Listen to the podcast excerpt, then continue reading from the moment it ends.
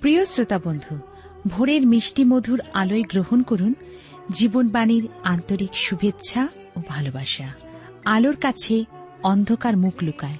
আলো জীবনকে করে তোলে কর্মময়, ব্যস্ত। কিন্তু অন্ধকার জীবনকে করে তোলে গতিহীন। প্রত্যেকেই আলোর গতিশীল হতে চায়। ঈশ্বরের বাক্যের মধ্যে দিয়ে জানা যায় যে তিনি জগতের জ্যোতি। তার মধ্যে অন্ধকারের লেশ নেই। প্রিয় বন্ধু, আপনার জীবনে যদি কোনো অন্ধকার নেমে আসে এবং আপনি সেই অন্ধকারে হারিয়ে যাচ্ছেন, তাহলে হাত বাড়ান। জীবনবাণীর আলোচনার মাধ্যমে বুঝতে পারবেন ঈশ্বর আপনার দিকে হাত বাড়িয়ে রয়েছেন। ধরুন তার হাত। বেরিয়ে আসুন। আপনার জীবনে আলো প্রকাশিত হোক।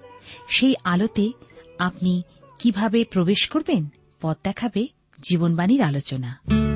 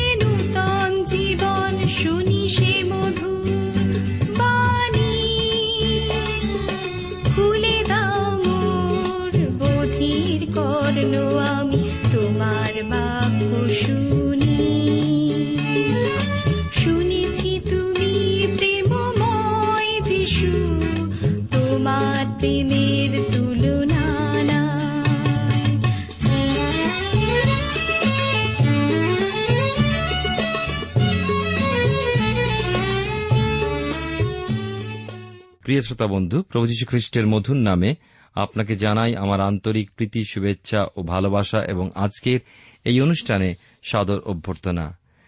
জীবনবাণীর ধারাবাহিক অনুষ্ঠানে আমি আপনাদের কাছে বাইবেলের নতুন নিয়ম থেকে আলোচনা করছি। নতুন নিয়মে বর্তমানে আমরা প্রথম করিন্থীয় তার একের অধ্যায় আলোচনায় রয়েছি। গত অনুষ্ঠানে আমি আপনাদের কাছে পঁচিশ পদ পর্যন্ত আলোচনা করেছি। আমরা সেখানে দেখেছিলাম যে প্রভু যীশু খ্রিস্ট উপস্থিত হলে জিহুদিরা চিহ্ন চেয়েছিল। তাদের কাছে ছিল ঈশ্বরীয় বাক্য, শাস্ত্র, কিন্তু তারা সেই শাস্ত্র অনুসন্ধান করেনি। আর এই প্রসঙ্গে বাইবেলের নতুন নিয়মে মতিলিখিত সুষমাচারের বারোর অধ্যায় আটত্রিশ থেকে চল্লিশ পদে পাই প্রভুর উত্তর, যার মাধ্যমে প্রভু জানালেন, পুনরুত্থানের চিহ্ন এবং বিশেষ করে গ্রিকেরা তথা পরজাতীয়রা, জ্ঞানের ছিল পিয়াসী, দেখায় দর্শন। বলে তারা সত্যের অন্বেষণ করছে। কিন্তু সত্যের জন্য এই বিশ্ব জুড়েই তাদের অন্বেষণ। পিলাত প্রশ্ন করেছিলেন, সত্য কি? সেদিন যেমন এ প্রশ্ন অনেকেরই মধ্যে জেগেছিল, আজও জেগে উঠছে। দর্শন কিন্তু এর উত্তর বা জীবনের সমস্যাগুলোর সমাধান প্রদান করতে পারে না। জ্ঞানবান কোথায়? অধ্যাপক কোথায়? এই যুগের বাদানুবাদকারী কোথায়? ঈশ্বর কি জগতের জ্ঞানকে মূর্খতায় পরিণত করেন নাই? কোন কোন মানুষ দর্শনকে প্রকাশ করতে চায় অন্ধকার ঘরে একটা কালো বিড়াল খুঁজে ফেরার মতো। গ্রিকেরা খুঁজে ফেরে জ্ঞান। বর্তমান সময়ের মানুষ জীবনের বিভিন্ন সমস্যার উত্তর বা সমাধান জ্ঞান বিজ্ঞানের মাধ্যমে জানতে চেষ্টা করছে। প্রিয় শ্রোতা বন্ধু, বলুন, সমস্ত কিছুর উত্তর কি মানুষ প্রাপ্ত হয়? মানুষ ভাবে কিছুর উত্তর পাওয়া গেল, কিন্তু তেমন জ্ঞানবান কোথায়? যে সমস্ত কিছুর উত্তর দিতে সমর্থ? হ্যাঁ ঈশ্বর এই জগতের জ্ঞান মূর্খতায় পরিণত করেন। অথচ তাদের কাছে প্রচার হল মূর্খতার বিষয়।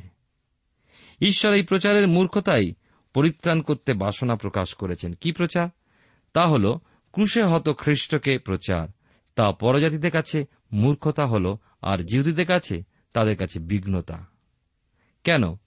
কেউ পথ দেখাবে, উচ্চ মার্গে বা উচ্চ পথকে চিহ্নিত করবে, এমন কাউকে জিহুদিরা চায়। তাদের ইচ্ছা এমন কেউ আসবে যে রোমীয় শক্তিকে করবে পরা পরাহত। তাদের সেই শক্তি হতে মুক্তি দেবে। সেক্ষেত্রে ক্রুশবিদ্ধ খ্রিস্ট তাদের জন্য অপমান, পরাজয়। ক্রুশে তো তাদের জয় হল না তাই তাদের কাছে ক্রুশ ব্যাঘাতজনক প্রস্তর। তাই লেখা আছে বাইবেলেতে, দেখো, আমি শিওনে ব্যাঘাতজনক প্রস্তর স্থাপন করিতেছি। যে তাহার উপরে বিশ্বাস করে, সে লজ্জিত হইবে না। পিতর ওই ক্রুশের বিশ্বাসকারী ও সমাদারকারীদের কাছে ক্রুশকে এক মহামূল্যতা বলে ব্যক্ত করেছেন। সাধু পৌল এই প্রসঙ্গে তিনটে দল দেখালেন, এক হল জিহুদি, দুই হল গ্রিক তথা পরজাতীয় এবং তিন জিহুদি ও গ্রিক আহতগণ। অর্থাৎ জিহুদীদের কাছে ক্রুশ ব্যাঘাতজনক প্রস্তর, গ্রিক তথা পরজাতিদের কাছে ক্রুশ হল মূর্খতা এবং জিহুদি ও গ্রিক বা পরজাতীয় তাদের মধ্যে থেকে যারা আহুত হল তাদের কাছে ক্রুশ হল ঈশ্বরের পরাক্রম এবং ঈশ্বরের জ্ঞানস্বরূপ। এই আহতগণ ক্রুশের আমন্ত্রণ শুধু পেল তা নয় আমন্ত্রণে সাড়াও দিয়েছে। ওই জ্ঞান ও পরাক্রম তাদেরকে গঠন করে, যেমন গঠন করেছিলেন এগারো জন শিষ্যকে। পরে আহ্বান করলেন তার্সনগরের পৌলকে। প্রেরণ করলেন খ্রিস্ট তাদের সকলকে পৃথিবীর চারিদিকে সুসমাচার প্রচারের জন্য। এই শুভ বার্তাই তো মানবজাতির একমাত্র সহায় ও আশা ভরসা প্রায় দু হাজার বছর ধরে তা প্রচারিত হয়ে চলেছে। ঈশ্বরের পরিকল্পনা খ্রিস্টের মাধ্যমে পরিপূরত হওয়ার সুসমাচার পৌঁছে গিয়েছিল করিন্থ, ইফিস, রোম। আজ পৃথিবীর কোনে কোনে পৌঁছে চলেছে। ক্রুশে খ্রিস্টের মৃত্যু কারও কারও কাছে ঈশ্বরের দুর্বলতা বলে মনে হলেও যে কোনো মানবীয় শক্তি হতে শ্রেষ্ঠ শক্তি সম্পন্ন। মানুষ এই মহান সত্য, ঐশ্বরিক জ্ঞানরূপ পরিত্রাণকে মূর্খতা বলে জ্ঞান করলেও এই জগতের জ্ঞানী শ্রেষ্ঠ ব্যক্তির বিশিষ্ট জ্ঞানের প্রকাশতেও সর্বাধিক জ্ঞানযুক্ত। আমরা আলোচনা করছি বাইবেলের নতুন নিয়মে প্রথম করিন্থীয় তার একের অধ্যায়। আজকের আমরা আলোচনা শুরু করব ২৬ পদ থেকে। আপনার কাছে যদি বাইবেল আছে, আমার সঙ্গে খুলুন। প্রথম করিন্থীয় তার একের অধ্যায় ২৬ থেকে একত্রিশ পদ। যা লেখা শুরু হয়েছে তিনশো বত্রিশ পৃষ্ঠায়। লেখা আছে এখানে, কারণ হেবাত্রীগণ তোমাদের আহ্বান দেখো। যেহেতু মাংস অনুসারে জ্ঞানবান অনেক নাই, পরাক্রমী অনেক নাই উচ্চ পদস্থ অনেক নাই, কিন্তু ঈশ্বর জগতিস্থ মূর্খ বিষয় সকল মনোনীত করিলেন, যেন জ্ঞানবান দিওয়াকে লজ্জা দেন, এবং ঈশ্বর জগতের দুর্বল বিষয় সকল মনোনীত করিলেন, যেন শক্তিমন্ত বিষয় সকলকে লজ্জা দেন, এবং জগতের যাহা যাহা নিচ ও যাহা যাহা তুচ্ছ, যাহা যাহা কিছু নয়, সেই সকল ঈশ্বর মনোনীত করিলেন, যেন যাহা যা আছে সে সকল অকিঞ্চন করেন যেন কোন মর্ত ঈশ্বরের সাক্ষাতে শ্লাঘা না করে। কিন্তু তাহা হইতে তোমরা সেই খ্রিস্ট যিশুতে আছো, যিনি হইয়াছেন আমাদের জন্য ঈশ্বর হইতে জ্ঞান, ধার্মিকতা ও পবিত্রতা এবং মুক্তি। যেমন লেখা আছে, যে ব্যক্তি শ্লাঘা করে, সে প্রভুতেই শ্লাঘা করুক। আমরা দেখি, বিশেষ করে সদুপৌল প্রমাণ তুলে ধরলেন যে মানুষ নিজেরাই দেখুক না খ্রিস্টকে অনুসরণকারীদের মধ্যে সম্পদশালী, জ্ঞানী, নামি, দামি, উচ্চ পদাধিকারী কতজনই বা রয়েছে? খ্রিস্টের প্রকৃত অনুসরণকারীরা যে আপনার আমার মতোই অতি সাধারণ, নগণ্য, তা কি আপনিও দেখেননি? এর অর্থ এই নয় যে প্রকৃতই এই অনুসরণকারীগণ মূর্খ, দুর্বল, নীচ বা তুচ্ছ। তারা এই জগতের দৃষ্টিতে জগতের পরিমাপে এমন বলে গণিত হয়। আশ্চর্য, কেন ঈশ্বর এমন নগণ্য মানুষগুলোকে মনোনীত করলেন? না, তার কোনো কিছুতেই ভুল হয় না। তিনি এমন মূর্খ, দুর্বল, নীচ তুচ্ছ জনদের মনোনীত করলেন যেন জগতের জ্ঞানী সকল উচ্চ মান্যগণ্য মানুষগুলো লজ্জিত হয়। কেউ যেন কখনো বড়াই বা গর্ব করতে না পারে ঈশ্বরের সামনে। তাদেরই মাধ্যমে ঈশ্বরীয় পরিকল্পনা অনুযায়ী কার্যগুলো সম্পাদিত হয়ে চলে। পার্থিব দৃষ্টিভঙ্গিতে যা মহান, সেগুলো তাদের সম্মুখে তুচ্ছীকৃত হয়।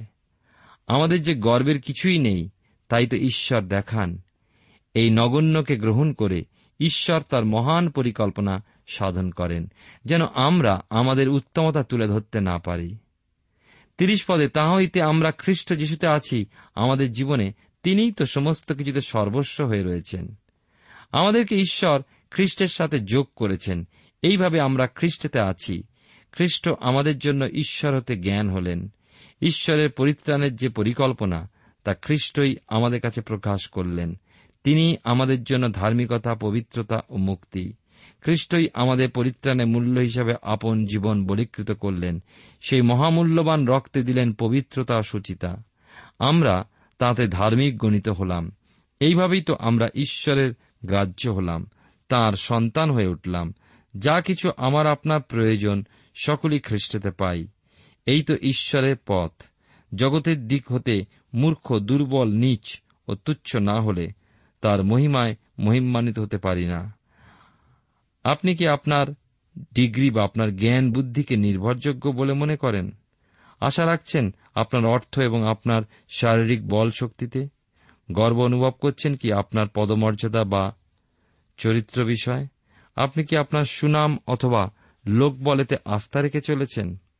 প্রিয় ভাই, প্রিয় বোন, এই জগতে আপনি কোনো বিষয়ে নির্ভরতা রাখতে বা আস্থা পোষণ করতে পারেন না। না আপনার যৌবনের সন্তানের, নয় আপনার কোনো প্রিয়জনের, নয় কোনো দলে অথবা নেতায়। অতএব কি নিয়ে বা কাকে নিয়ে আপনি গর্ব করবেন? আমারও গর্ব করার কিচ্ছু নেই। গর্ব বা শ্লাঘা করার একজনই রয়েছেন। আসুন তাঁরই উপরে নির্ভর করি এবং তাকে নিয়েই গর্ব বা শ্লাঘা করি। প্রভু যীশুখ্রিস্ট যা আমাদের জন্য সাধন করেছেন, তার জন্য প্রভু যীশুখ্রিস্টেরই গৌরব করি আসুন। তিনি সর্বে সর্বা, সর্বশক্তিমান, সর্বস্ব। এই পৃথিবীতে মানুষের জ্ঞান যতই শ্রেষ্ঠ বলে বিবেচিত হোক, আমাদের সর্বজ্ঞ, সর্বদ্রষ্টি, ঈশ্বরের দৃষ্টিতে তা মূর্খতাই। তৃত্ব ঈশ্বরের তৃতীয় সত্তা পবিত্র আত্মা শুদ্ধ সত্তা। তিনি পবিত্রতায় মানবীয় জ্ঞানের সংস্কারক। আমাদের অধ্যয়নের বিষয়বস্তু প্রেরিত পৌলের প্রকাশ লক্ষ্য করব। এখন আমরা আসব দুইয়ের অধ্যায়, প্রথম করিন্থ তার দুইয়ের অধ্যায়, প্রথম দুটি পদে কি আছে দেখি। তিনশো তেত্রিশ পৃষ্ঠায় লেখা আছে, আর হে ভাতৃগণ, আমি যখন তোমাদের নিকটে গিয়াছিলাম, তখন গিয়া বাক্যের কি জ্ঞানের উৎকৃষ্টতা অনুসারে তোমাদেরকে যে ঈশ্বরের সাক্ষ্য জ্ঞাত করিতেছিলাম, তাহা নয়। কেননা, আমি মনে স্থির করিয়াছিলাম, তোমাদের মধ্যে আর কিছুই জানিব না, কেবল যীশুখ্রিস্টকে এবং তাহাকে ক্রুশে হত বলিয়াই জানিব। সাধু পৌল ছিলেন প্রভুর বাক্যের প্রকাশক। কি সেই নিগুড় তত্ত্ব যা তিনি উপস্থিত করেছেন? অথচ কঠিন বা মহা অলঙ্কারিতভাবে নয়। সেই নিগুড় তত্ত্ব হল, খুব সাধারণভাবে বলতে গেলে পূর্বে যা প্রকাশিত হয়নি। প্রভু যিশুর মৃত্যু পূর্বে প্রচারিত হয়েছে অবশ্যই, কিন্তু প্রকাশিত হয়নি। পুরাতন নিয়মে এই প্রভুর ক্রুশারোপণ প্রতীক ও ভাববাণীর মাধ্যমে প্রকাশিত হয়েছে, কিন্তু এর মধ্যস্থিত আরও নিগুড় বিষয় কি তা প্রকাশিত হয়নি, তা কিছু নতুন বিষয়। না, কিছু দার্শনিকভাবে নয়, সহজ সরলভাবে ক্রুশারোপিত খ্রিস্টকে সাধু পৌল এই মণ্ডলীর কাছে প্রচার ও প্রকাশ করেছেন। যিনি জগতের সমগ্র পাপভার বহনপূর্বক মৃত্যুদণ্ড ভোগ করলেন। আজও তা বিশেষভাবেই তুলে ধরা প্রয়োজন। তিন থেকে পাঁচ পদে লেখা আছে, আর আমি তোমাদের কাছে দুর্বলতা, ভয় ও মহাকম্পযুক্ত ছিলাম। আর আমার বাক্য, আমার প্রচার জ্ঞানের প্ররোচক বাক্যযুক্ত ছিল না, বরং আত্মার ও পরাক্রমের প্রদর্শনযুক্ত ছিল, যেন তোমাদের বিশ্বাস মনুষ্যদের জ্ঞানযুক্ত না হইয়া ঈশ্বরের পরাক্রমযুক্ত হয়। সাধু পৌল তার অন্তরের গভীরস্থ অবস্থাকে ব্যক্ত করলেন। তিনি নিজেকে বিশাল কিছু জ্ঞানবান ভাবতেন না, নির্ভরও করতেন না, নিজের জাগতিক জ্ঞান ও শারীরিক সক্ষমতার উপর তার জড়তা ও ভয়ের বিষয় উল্লেখ করতে তার দ্বিধা নেই। সত্য গোপন করেননি। তাহলে কি ভরসা ছিল তার প্রচারে?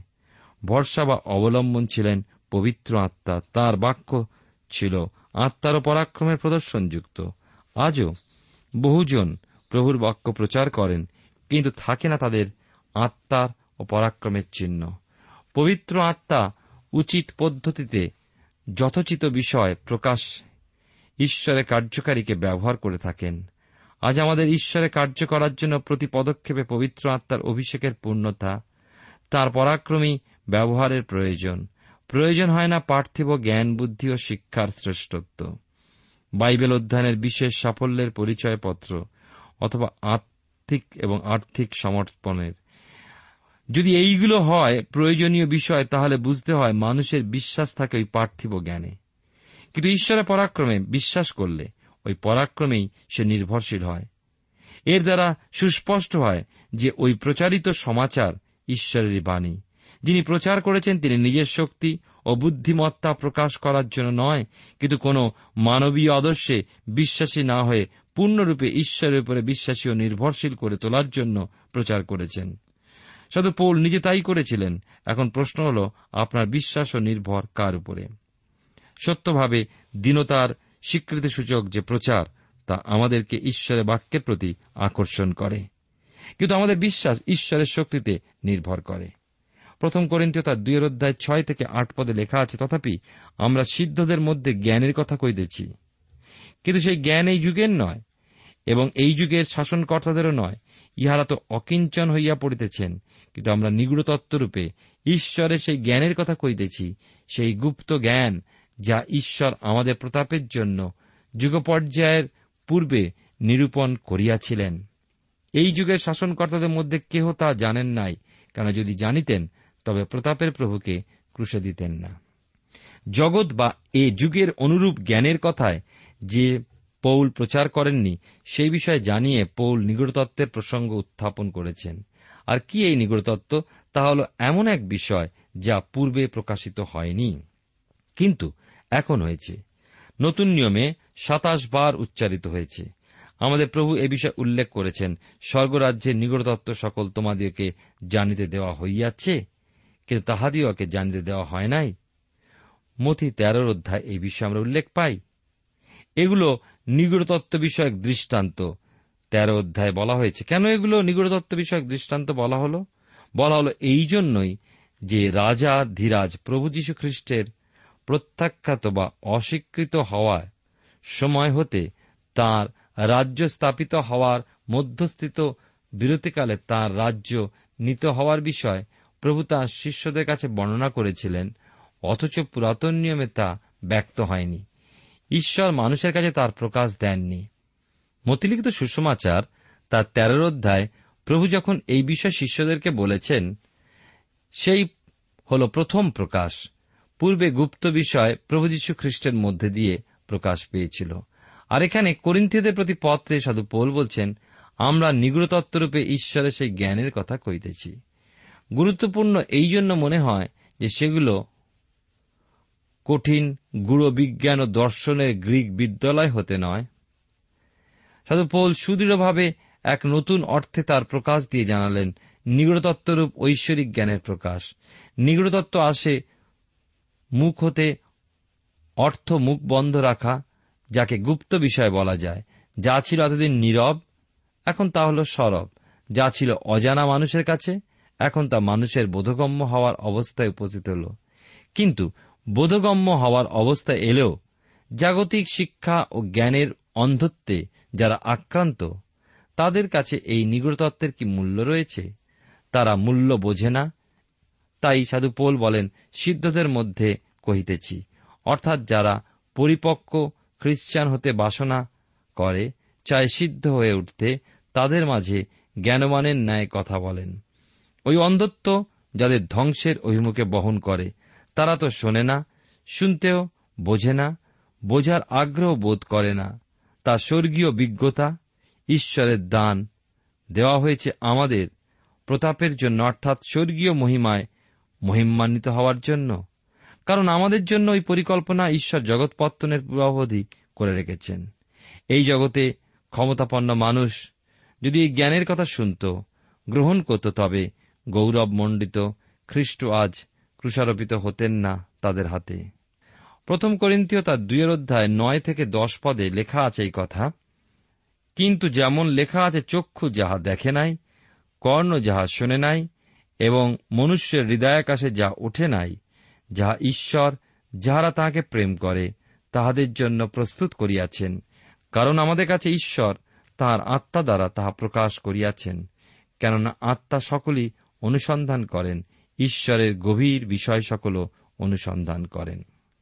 আমরা দেখি বিশেষ করে যে ঐশ্বরিক যে সুখ সম্পদ, তা চির নতুন মানুষ তা কল্পনা করতেও পারে না।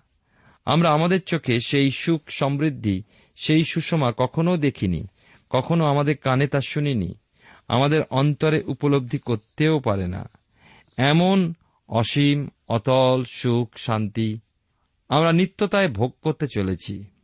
লুসিফার সেই স্থান পাওয়ার আশা করেছিল, কিন্তু ঈশ্বর তা তার রক্তেকৃত জয়প্রাপ্ত সন্তানের জন্য রেখেছেন।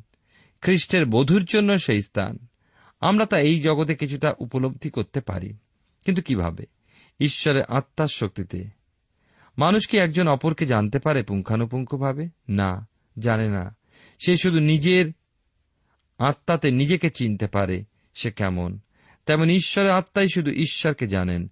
সেই আত্মা আমরা লাভ না করলে আমরা ঈশ্বরকে জানব কীভাবে? তার আত্মাই তো আমাদের কাছে ঈশ্বরকে প্রকাশ করেন। শাস্ত্র আপনি পড়েন, আমি মানছি। কিন্তু সেই শাস্ত্র পাঠের মাধ্যমে আপনি জানতে পারেন শাস্ত্রীয় ইতিহাস, শাস্ত্রে প্রকাশিত ভক্তদের গীত, কবিতা। ঈশ্বরের আত্মায় পরিচালিত ভক্তদের প্রকাশ ও লেখার মাধ্যমে ঈশ্বরীয় বিষয়। কিন্তু জানতে পারবেন না আত্মিক সত্য আত্মিক সত্যকে উপলব্ধি করতে পারবেন না। কারণ কি? কারণ আমাদের কাছে ঈশ্বর, ঈশ্বরের আত্মা দ্বারা তা প্রকাশ করেছেন।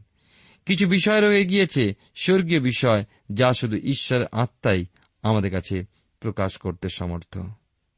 প্রথম করিন্তীয় তার দুইয়ের অধ্যায় আলোচনা করছি। এগারো পদে লেখা আছে, কারণ মনুষ্যের বিষয়গুলি মনুষ্যদের মধ্যে কে জানে? কেবল মনুষ্যের অন্তরস্থ আত্মা জানে, তেমনি ঈশ্বরের বিষয়গুলি কেহ জানে না। কেবল ঈশ্বরের আত্মা জানেন। ঈশ্বরের প্রেমকারীদের জন্য যে অকল্পনীয়, অদৃশ্য, অশ্রুত, সুখ, সম্পদ ও প্রস্তুত স্থান রয়েছে ঈশ্বরের পরিকল্পনায়, তার প্রাপ্তির জন্য ঈশ্বরের আত্মার পরিচালনা আমাদের বিশেষ প্রয়োজন। আমাদের ইহ জীবনে আমাদের ভবিষ্যতে নিত্যস্থায়ী ওই সুখের উপলব্ধি পবিত্র আত্মা আমাদের অন্তরে জাগান। যার ফলে ঈশ্বরীয় বিশ্রামে আত্মাতে বিশ্রাম লাভের সময় আমরা আনন্দে মেতে উঠি। পবিত্র আত্মা সেই নিগুড় বিষয় আমাদের কাছে প্রকাশ করেছেন। আমরা বাস্তবে নিত্যতায় বা অনন্তকালে তা ভোগ করব। ছোট্ট উদাহরণ দিয়ে দেখি। আমাদের নিজস্ব অনুভব শক্তি এবং পবিত্র আত্মার প্রদত্ত অনুভবের প্রকাশ কি? আমি বলতে পারি, শারীরিকভাবে পতনে মানুষ কেমন আঘাত বা ব্যথাপ্রাপ্ত হয়। একটা সাধারণ জ্ঞান এই সম্পর্কে আমাদের রয়েছে। আমি বুঝতে পারি এমন পতন হঠাৎ ঘটলে মানুষ কেমন হতচকিত হয়, অপ্রস্তুতে পড়ে লোক সমক্ষে। আমার মধ্যে যেমন মানবীয় আত্মা রয়েছে তেমনই রয়েছে তারও মধ্যে তার মানবাত্মা। তাই আমরা একজন অপরের অবস্থাকে পারি আন্দাজ করতে। কিন্তু আমি কি জানি ঈশ্বরের অনুভব কেমন? জানি না। অথচ যদি জানতে চাই নিশ্চয় ঈশ্বরের আত্মা দ্বারা ঈশ্বর তা আমাদের জানতে সাহায্য করেন। এবারে আসব প্রথম করিন্তীয় তার দুইয়ের অধ্যায় বারো, তেরো পদ। এখানে লেখা আছে, কিন্তু আমরা জগতের আত্মাকে পাই নাই, বরং ঈশ্বর হইতে নির্গত আত্মাকে পাইয়াছি। যেন ঈশ্বর অনুগ্রহপূর্বক আমাদিওকে যাহা যাহা দান করিয়াছেন, তাহা জানিতে পারি। আমরা সেই সকল বিষয়েরই কথা মানসিক শিক্ষারূপ জ্ঞানের বাক্য দ্বারা নয়, কিন্তু আত্মার শিক্ষানুরূপ বাক্য দ্বারা কহিতেছি, আত্মিক বিষয়, আত্মিক বিষয়ের সহিত যোগ করিতেছি।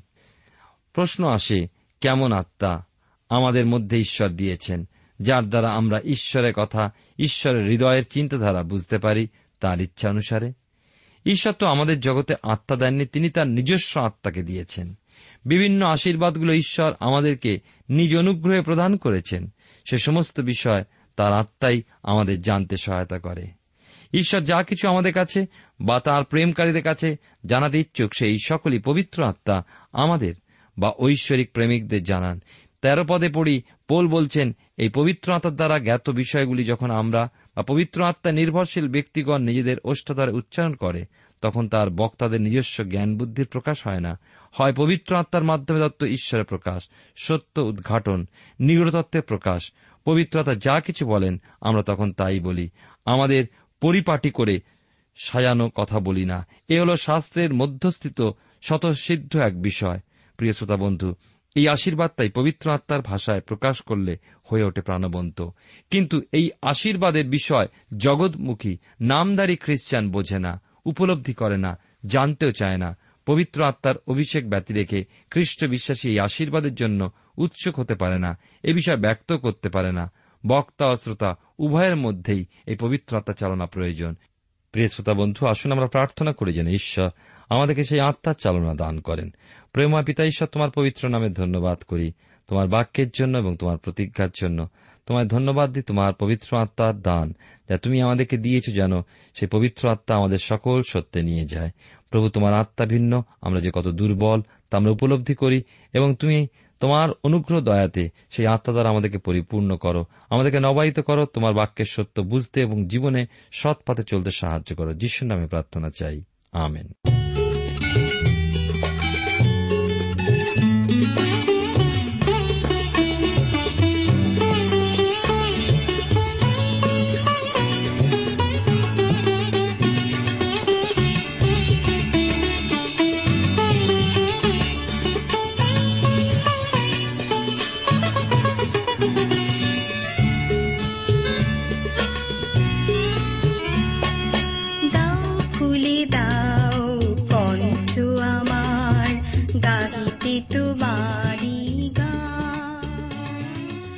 শ্রোতা বন্ধু, এতক্ষণ শুনলেন বাইবেল থেকে জীবনবাণীর আজকের আলোচনা। আমাদের অনুষ্ঠান কেমন লাগল? যদি এই বিষয়ে আপনি আরও কিছু জানতে চান এবং আপনার যদি বাইবেল না থাকে, তাহলে বাইবেল ছাড়া এই অনুষ্ঠান আপনি কেমনভাবে বুঝতে পারছেন, আমাদের ঠিকানায় শীঘ্রই লিখে জানান। আমরা খুব খুশি হব যদি আপনি চিঠির সাহায্যে বা ফোনে এস এম এস এ অথবা ইমেলের সাহায্যে আমাদের সাথে যোগাযোগ করেন। আমাদের ঠিকানা হল Jibanbani T W R India, post box number এক ছয় নয় দুই পাঁচ, কলকাতা, সাত লক্ষ চৌত্রিশ। আবার বলছি, Jibanbani T W R India, post box number এক ছয় নয় দুই পাঁচ, কলকাতা, সাত শূন্য শূন্য শূন্য তিন চার। আমাদের ইমেলের ঠিকানা হল Bengali TTV at radio eight eight two dot com আবার বলছি Bengali TTV at radio eight eight two dot com আমাদের phone number two four three eight double zero four five two four three eight double zero four five এবং আমাদের mobile নাম্বারটা লিখে নিন nine four double three four nine seven two three five আবার বলছি nine four double three four nine seven two three five আজকের সময় এখানেই শেষ। বিদায় নিচ্ছি। নমস্কার।